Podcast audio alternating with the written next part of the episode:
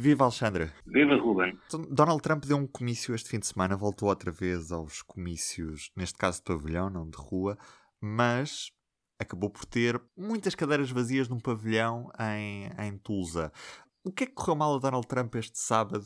Olha, eu não sei o que é que, o que, é que, o que, é que ele pensa que correu mal, ainda não falei com ele, mas de certeza que ele está a tentar, também está a tentar perceber isso neste momento, porque hum, o problema não foi não foi a, a ausência ou, ou, as bancadas despidas do pavilhão em Tulsa, no estado do Oklahoma. Foi mais o hype todo e toda, toda a promessa de que o, pavilhão ia estar cheio e ia ser o maior comício da história da humanidade. E depois, quando vemos aquelas imagens em que de facto há imensas clareiras, um, obviamente que não correu bem. Uhum. Foi o próprio Trump que, há... que meteu estas expectativas. Portanto, nós estamos a falar em número de pessoas muito por causa do, do que o Trump disse. Sim, é, é verdade que há um trabalho por trás, do, do, diretor de campanha, principalmente, o Brad Pascal, e, outros, e outras pessoas, quer dizer, não é ele que está lá a, a fazer o, o desenho das, das, bancadas e quantas pessoas quer aquilo ali, não é? Obviamente tinha, tem, tinha a informação de que aquilo ia estar cheio, não só isso, ia, o pavilhão ia estar cheio, se, aquilo tem uh, lugar para cerca de 19 mil pessoas, como uh, havia tantos apoiantes do Trump a querer entrar no pavilhão que iam ficar dezenas de milhares de fora, então eles iam organizar um segundo comício ao ar livre, também em Tulsa, no, no Oklahoma, em que, que, estava previsto o Trump e o vice-presidente Mike Pence aparecerem e dizerem umas palavras. Esse, esse, segundo comício não, não chegou a acontecer, não estava lá quase ninguém. Uhum. E, no, e no interior do pavilhão também, acho que toda a gente viu as imagens, imensas clareiras. Uh, isto, isto é um facto. E para pessoas como o presidente dos Estados Unidos, Donald Trump, o impacto visual é, é, por vezes muito mais importante do que as políticas que são uh, debatidas e aprovadas. O que, o que saiu dali foi um presidente com um ar derrotado, uh, olhando ali para, para aquelas clareiras todas, é um, é um, diz muito sobre o estado da, da, da presidência e da campanha do presidente Trump. Ora, nada disto significa que são sinais óbvios de que o Trump não vai ser reeleito. Mas neste momento, neste contexto, no final de uma semana terrível, com vários problemas para tanto na presidência como para a campanha de reeleição, uh, o, o, Trump queria ter ali um momento para voltar a, a, dizer aos seus apoiantes que estão preparados para a luta em novembro, e isso requeria sempre, ainda por, ainda por cima, no caso de, de Trump sendo quem é, exigia ter um pavilhão, pelo menos no mínimo, ter um pavilhão cheio de pessoas, que é o que ele tem, ou que é o que ele tinha no, na campanha anterior e, e, até durante a presidência. Já vamos a esta semana terrível, mas queria voltar a pegar nesta, em todo este comício de, de fim de semana. Em primeiro lugar, o que é que sai deste comício? E depois, já temos explicação para as bancadas não estarem cheias. Fica, fica basicamente aquilo que nós estávamos a falar, as, as imagens das, das parelhas do pavilhão, porque o que o presidente Trump disse, é, esperava-se mais ou menos o que ele ia dizer, não é? Eh, se calhar aqui neste comício em particular exagerou ainda mais do que é habitual a falar dos seus problemas pessoais e, de, e, de, e das e a acusar os média e, e, a dizer que está tudo contra ele, mas não é assim um discurso que não se esperasse neste contexto. Se calhar se tivesse uma moldura humana eh, mais condizente com, com, com, o seu passado de comícios, eh, o discurso pudesse ser diferente, se calhar até ainda mais agressivo, mas um, eh, o que fica deste comício é, é precisamente o facto do pavilhão não estar cheio. Isso é que é a imagem que vai perseguir o Trump durante muito tempo e que de certeza que vai levar ao despedimento de alguém. Uh, não seria a primeira vez e que, que, que, há despedimentos por causa de falhanços em comícios. Houve um também em 2017 que não correu muito bem e acabou por uh, dar as admissões. Uh, não sabemos o que, é que vai acontecer, mas isso também não é assim. Essas consequências não são assim tão importantes para a grande história que está por trás disto. O que está por trás disto é, é precisamente ter sido está a ser, está a ser visto por toda a gente como um falhanço do, da campanha do Donald Trump num momento crucial, no meio deste, desta convulsão toda nos Estados Unidos e a apenas quatro meses das eleições. Mas na realidade o que aconteceu foi uma interferência das redes sociais como na campanha de Donald Trump, não é?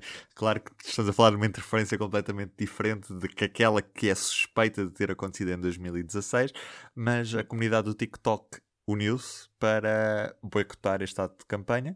Se quiseres explicar o que é, que é o TikTok, eh, força. Uh, bem, nem eu, próprio, nem eu próprio consigo descrever da melhor maneira aquela rede. Eu, que noutros tempos fui um grande seguidor do Vine, que eram vídeos cíclicos de 6 segundos que, uhum. que entravam em loop, o TikTok acaba por ser uma espécie de recriação desses vídeos de uma forma completamente uhum. diferente, mas cuja ideia é passar pequenas mensagens em vídeos que se vão, que se vão alternando um a seguir ao outro de forma uh, sequencial.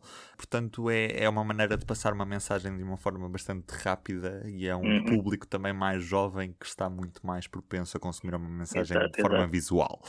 Uh, portanto, TikTok, há uma comunidade hum, de malta vamos usar a expressão, mais jovem que, uh, que, que usou o TikTok para promover uma, entre aspas, uma não é uma compra porque não eram pagos os bilhetes, uhum. mas uma inscrição maciça no, no comício de Donald Trump e acabaram por não aparecer, não é? Porque o objetivo era prejudicar a campanha de Donald Trump. Sim, como em tudo na vida e também na campanha do, do Donald Trump um, ehm, e da política americana, há duas explicações e muito provavelmente aconteceram as duas.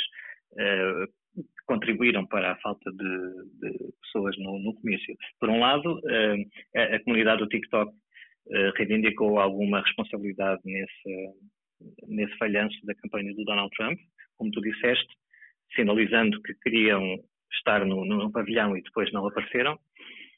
mas isso não, não, não pode explicar o facto de ser, estarem, estarem, da campanha ter esperado 19 mil pessoas e de ter aparecido muito menos, porque para além da comunidade TikTok, vamos, vamos lembrar que o, o, um dos responsáveis pela campanha do Trump disse, e depois o presidente Trump repetiu, obviamente, que hum, mais de um milhão de pessoas tinham mostrado interesse em participar no, no, no comício, portanto lá ao site do Donald Trump, da campanha do Donald Trump e punham os seus dados e queriam estar lá, e depois o que acontecia era que no dia do, do pavilhão, os primeiros 19 mil a chegar eram os que entravam, então não havia nem bilhetes pagos, nem comprados com dinheiro, nem, nem, nem bilhetes passados no sentido em que as pessoas tinham de sentar naqueles lugares.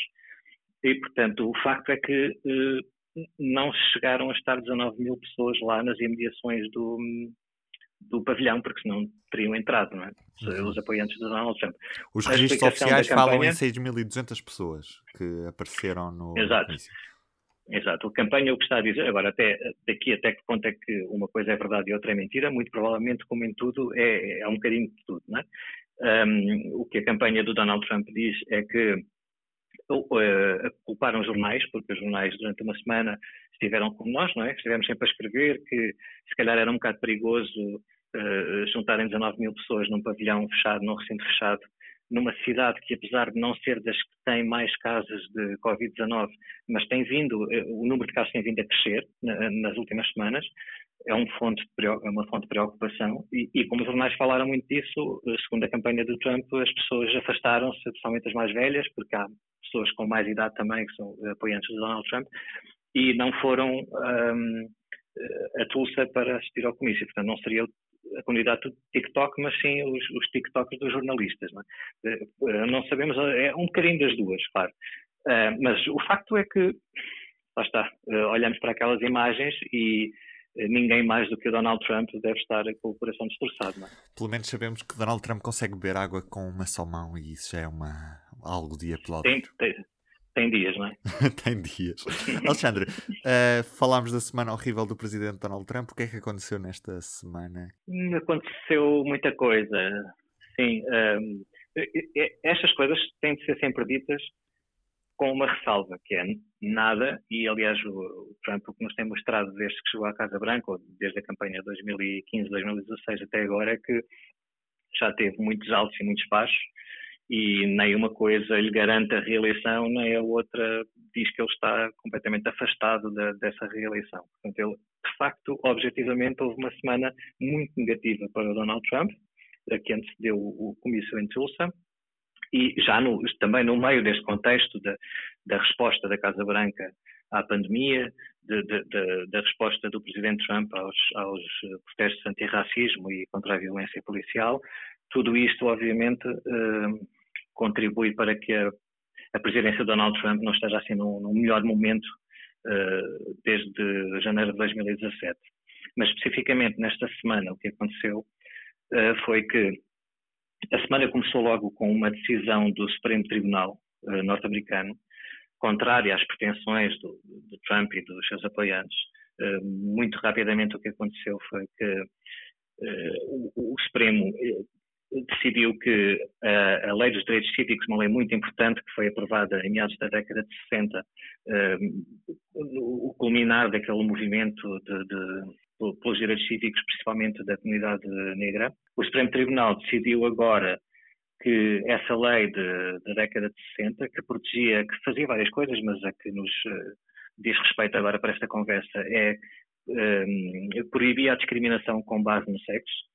Era, obviamente, naquela altura, dirigido às mulheres, para a proteção do trabalho das mulheres, nas décadas seguintes, como, como as lutas uh, da comunidade LGBT não, não tinham uma grande expressão, esse, essa questão nunca chegou ao Supremo para se tentar perceber se quando pessoas da comunidade LGBT são uh, alvo de discriminação, se têm direito a ser protegidas por essa lei, tal como as mulheres, ou não.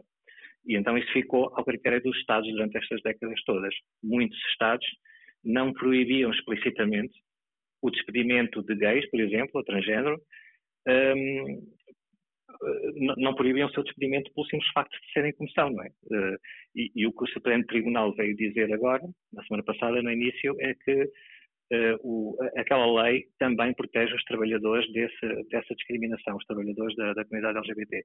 Ora, isto pode não ser, podia não ser uma coisa assim muito surpreendente, não fosse o facto de a votação da maioria eh, ter incluído o juiz Neil Gorsuch, que, que, foi o primeiro dos dois nomeados pelo presidente Trump, ainda em 2017, e que era, um, naquela altura, na lista que o presidente Trump uh, fez com, com, os seus conselheiros para candidatos a juízes Supremo, do Supremo, eram mais conservadores que conservadores naquela lista. Portanto, ele uh, veio agora isso foi considerado uma traição por muitos dos apoiantes do Donald Trump, pelo menos aquela facção que eh, apoia Donald Trump única e exclusivamente, e há muitos, um, porque ele nomeou juízes conservadores e promete nomear ainda mais juízes conservadores nos próximos tempos, para que este tipo de leis, como também a legislação a favor do aborto, etc., possam ser revertidas no, no, com, com, com, esta maioria conservadora. Ora, isto, o que aconteceu foi o contrário. No início da semana passada, o juiz Neil Gorsuch uh, juntou-se à maioria, uh, na prática estendendo a proteção da não discriminação no trabalho à comunidade LGBT. isso, obviamente, é muito complicado para o apoio a Donald Trump, porque alguns dos, principalmente a direita conservadora e religiosa, muitos dos seus líderes, muitos continuam a apoiar o Trump, isso não tenhamos dúvidas, vai ser sempre assim. Mas alguns dos seus eh, líderes vieram dizer, na prática, bom, nós eh, recomendámos um apoio ao, ao, Donald Trump em 2016, na campanha de 2016, porque acreditávamos que ele ia moldar o Supremo Tribunal eh, de uma forma mais conservadora e, portanto, a, a médio e longo prazo nós íamos conseguir uh, que as nossas políticas uh, fossem calcionadas pelo Supremo Tribunal. Um, e, não é isso que está a acontecer. Portanto, que razão têm eles agora de voltar a, a, a, apoiar o Presidente Trump? É claro que isto não é sinal de que esse apoio vai desaparecer, embora as sondagens digam que neste momento não tem tanto apoio nesse, nesses segmentos da, do eleitorado como tinha em 2016, mas nada disto está fechado. Não quer dizer que ele já perdeu as eleições mais uma vez, nem quer dizer que, que vai ganhar. Mas é, de facto, não foi um bom início de, de semana com esta decisão do Supremo Tribunal. Depois, uh, o que tivemos também na, na, já em, uh, a meio da semana passada foi uh, muita conversa sobre dois livros que vão ser publicados. Um vai ser publicado já esta semana, uh, esta terça-feira, um, ehm, do John Bolton, que foi um conselheiro de segurança nacional nomeado pelo Donald Trump e que saiu no ano passado, em litígio com o presidente Trump. Portanto, o Bolton diz que se demitiu e o Trump diz que o despediu, normal. Um, e o, este livro do, do, John Bolton traz acusações muito fortes contra o presidente Trump, nada que não se saiba de outra forma ou que, ou que não se possa perceber através até das notícias.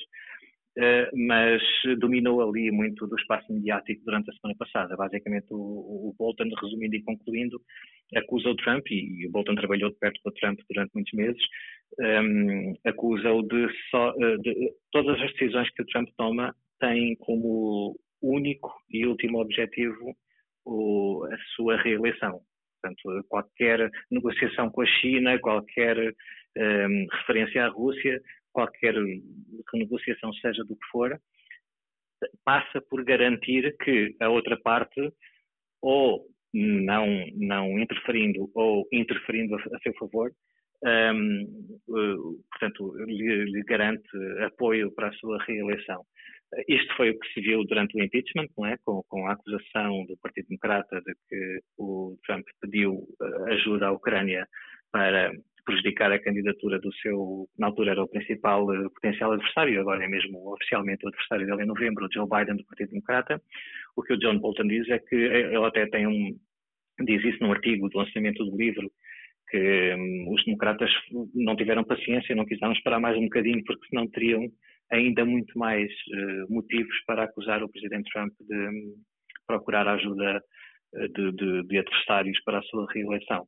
Isto é claro que, mesmo dando algum desconto ao John Bolton, porque o John Bolton também não é uma pessoa assim muito, hum, como, como dizer, é, é que é tudo muito complicado, assim, temos de cabeça por aqueles lados.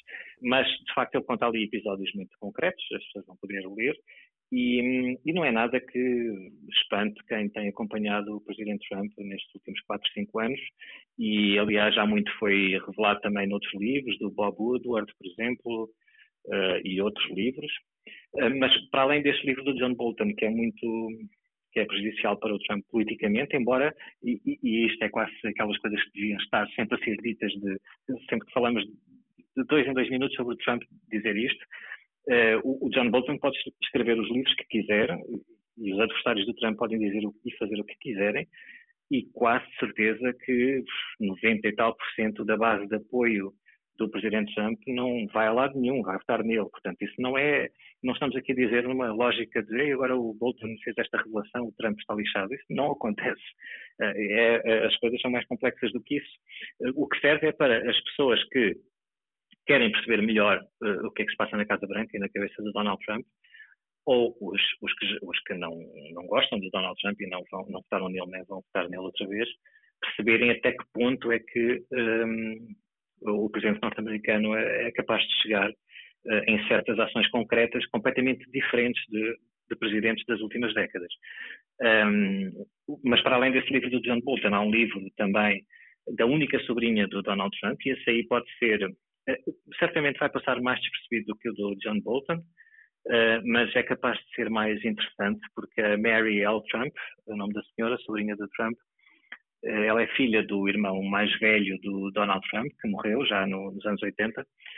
Um, ehm, ela é psicóloga, tem investigação na área e, e o que ela diz basicamente é que o Trump assim, de uma forma muito resumida, é um psicopata, basicamente. Portanto, é uma pessoa que que tem, em termos familiares, que é muito cruel. Uh, ela, ela, conta exemplos mesmos, não é uma, assim, uma, uma conversa uh, genérica, exemplos de um, situações em que Donald Trump foi cruel para o pai, para o irmão, o pai da, da, da Mary L. Trump. Uh, e ela oferece esta perspectiva, dupla perspectiva de ser familiar e ter presenciado episódios complicados e também ser psicóloga com investigação na, na área. Portanto, é, é, pode ser interessante este, este, livro. Ela, chama, ela diz que ela é o homem mais perigoso do mundo, e, hum, mas quer tentar explicar em que contexto é que ele foi criado, como é que ele nasceu. Portanto, a forma de ele ver o mundo, a forma de se relacionar com as pessoas, a falta de empatia.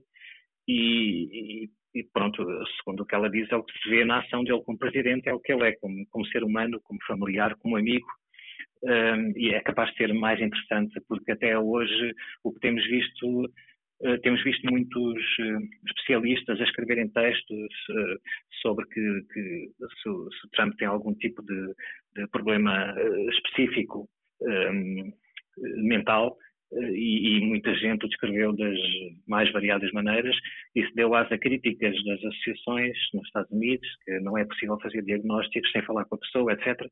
E, portanto, há expectativa em relação a este livro, porque é a sobrinha dele, privou com ele, esteve com ele várias vezes e, e é psicóloga. Portanto, é um, essa foi também outra má notícia para, o presidente Trump. Assim como as sondagens, que também não são propriamente muito favoráveis nesta altura. As sondagens, sim, as sondagens também chegaram ali duas no espaço de uma semana, uma primeira ainda no final da outra semana e depois a segunda provavelmente mais importante para este contexto de semana negativa, que foi uma sondagem da Fox News, que nós uh, todos sabemos que Fox News até há relativamente pouco tempo era o canal preferido do presidente Trump e ele eh, citava muitas vezes um programa em particular, o Fox and Friends, as informações que eles transmitiam. Ora, tanto essa sondagem como a sondagem da CNN, que saiu um pouco uns dias antes, dão uma, uma, uma grande vantagem ao Joe Biden uh, na eleição, para as eleições de novembro. CNN dá 14 pontos, o Joe Biden 14 pontos à frente e a Fox News 12 pontos. A, da sonda, a sondagem da Fox News foi. Eu não sei se, Acho que não chegámos a falar sobre isso nem em nenhum outro podcast, mas um, quando a sondagem da CNN saiu. Foi muito atacada por Donald Trump?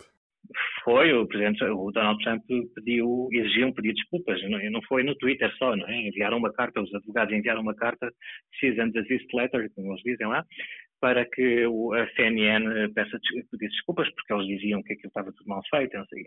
Bom, uma semana depois, a Fox News, até há pouco tempo, o canal preferido dele, uh, vem com uma sondagem na mesma linha.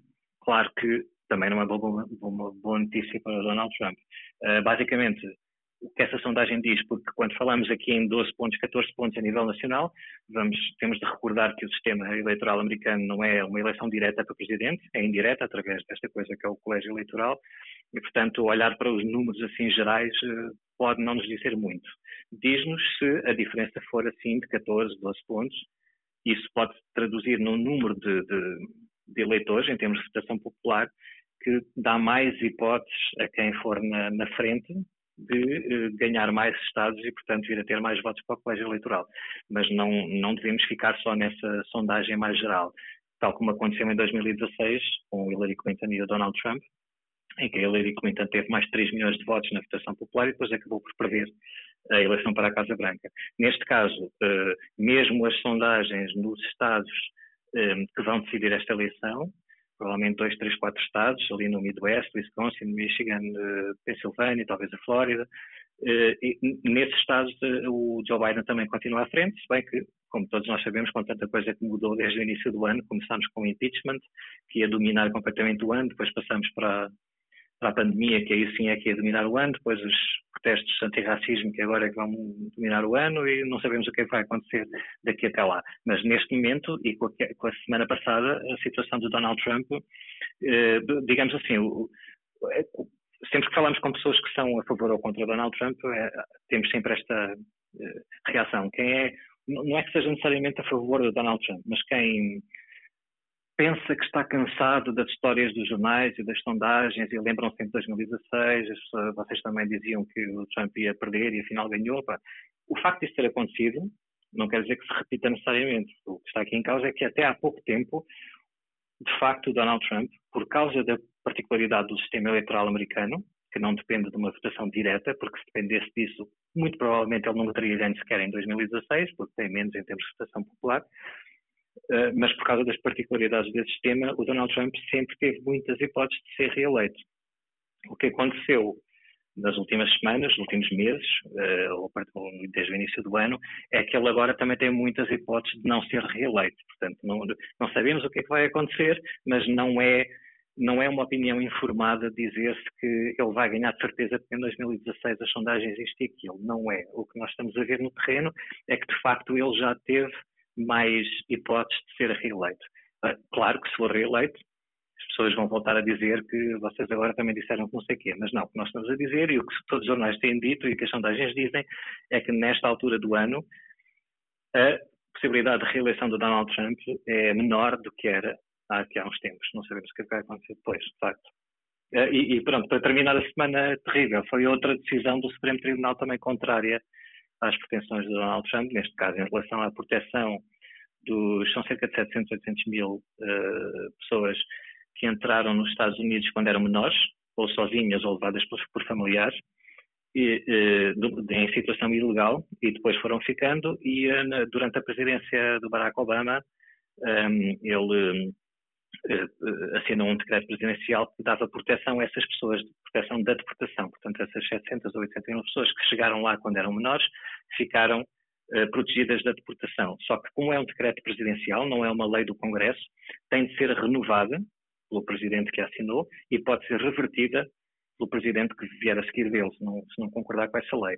O Trump tentou usar essa essa fragilidade dessa, dessa proteção para obter algumas vantagens quando foi a discussão do shutdown, aqui há uns tempos, quando os, uma grande parte dos, uh, das agências e dos departamentos federais norte-americanos estiveram encerrados por falta de financiamento.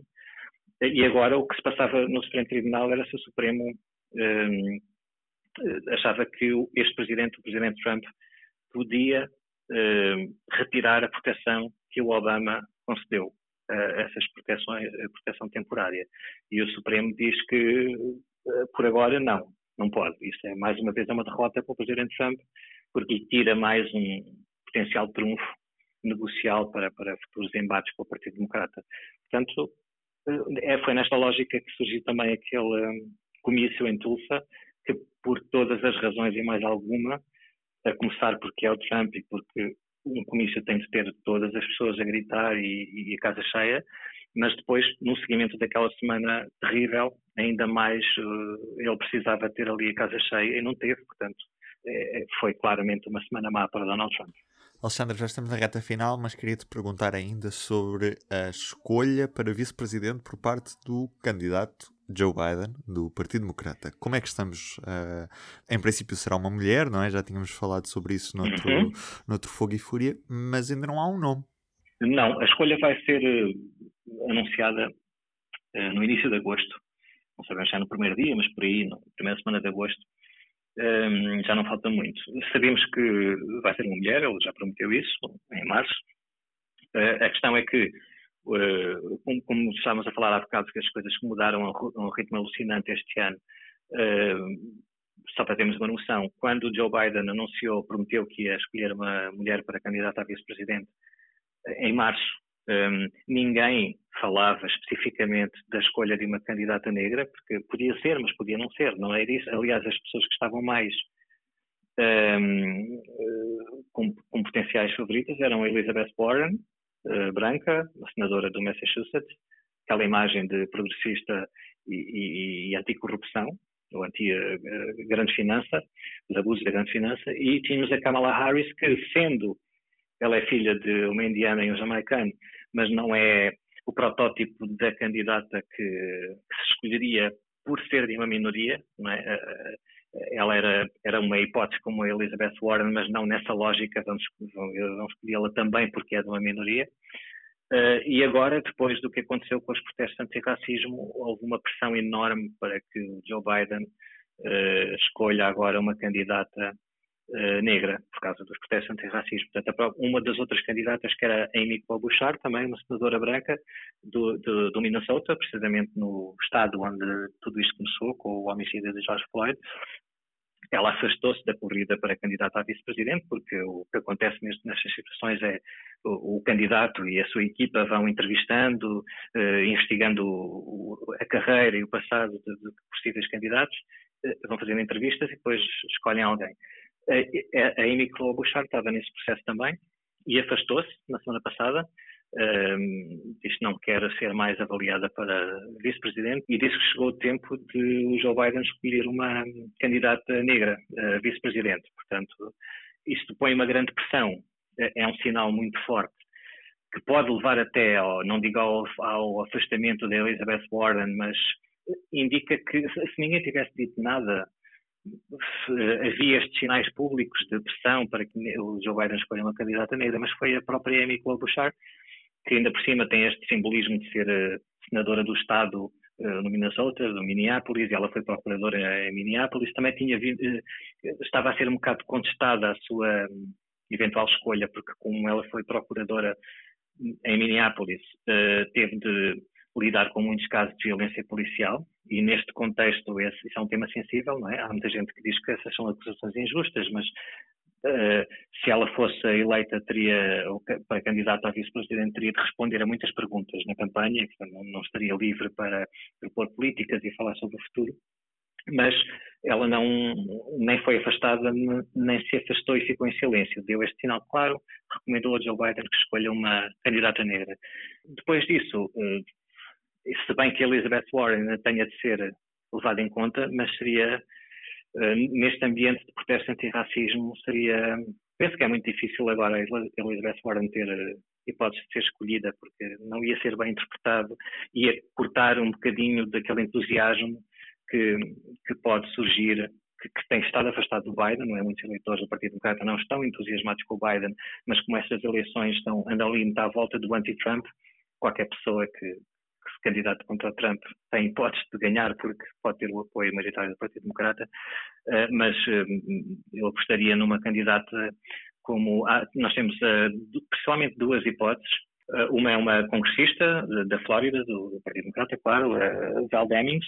É importante eh, porque eh, ela, participou na equipa de acusação do, impeachment do Presidente Trump na Câmara dos Representantes, portanto ganhou logo visibilidade aí, ganhou algum peso dentro do partido. É congressista pela Flórida, um estado que certamente vai outra vez ser um dos pontos de suspense da noite das eleições. Portanto, pode contribuir para haver ali mais entusiasmo no eleitorado do Partido Democrata na Flórida e dar essa vantagem ao, ao Joe Biden nesse estado. E depois temos também a Mayor de Atlanta, que surgiu para a política nacional agora nos últimos, nas últimas semanas, por causa do, do, dos acontecimentos em Minneapolis. Uh, portanto, são duas hipóteses. Fala-se também na Susan Rice, que foi considerada de segurança nacional no, no, na administração Obama, mas como, é, como não, é, não é uma candidata que esteja muito ligada uh, aos acontecimentos mais recentes dos protestos antirracismo, se calhar tem menos hipóteses. Acho que há aqui um, um, simbolismo de primeiro ser uma mulher, depois ser uma candidata negra e depois ser ativista ou ser conhecida por algum envolvimento nestas questões sociais dos direitos cívicos nos Estados Unidos. Alexandre, obrigado. Pronto, então até à próxima. Está feito, um abraço. O público fica no ouvido.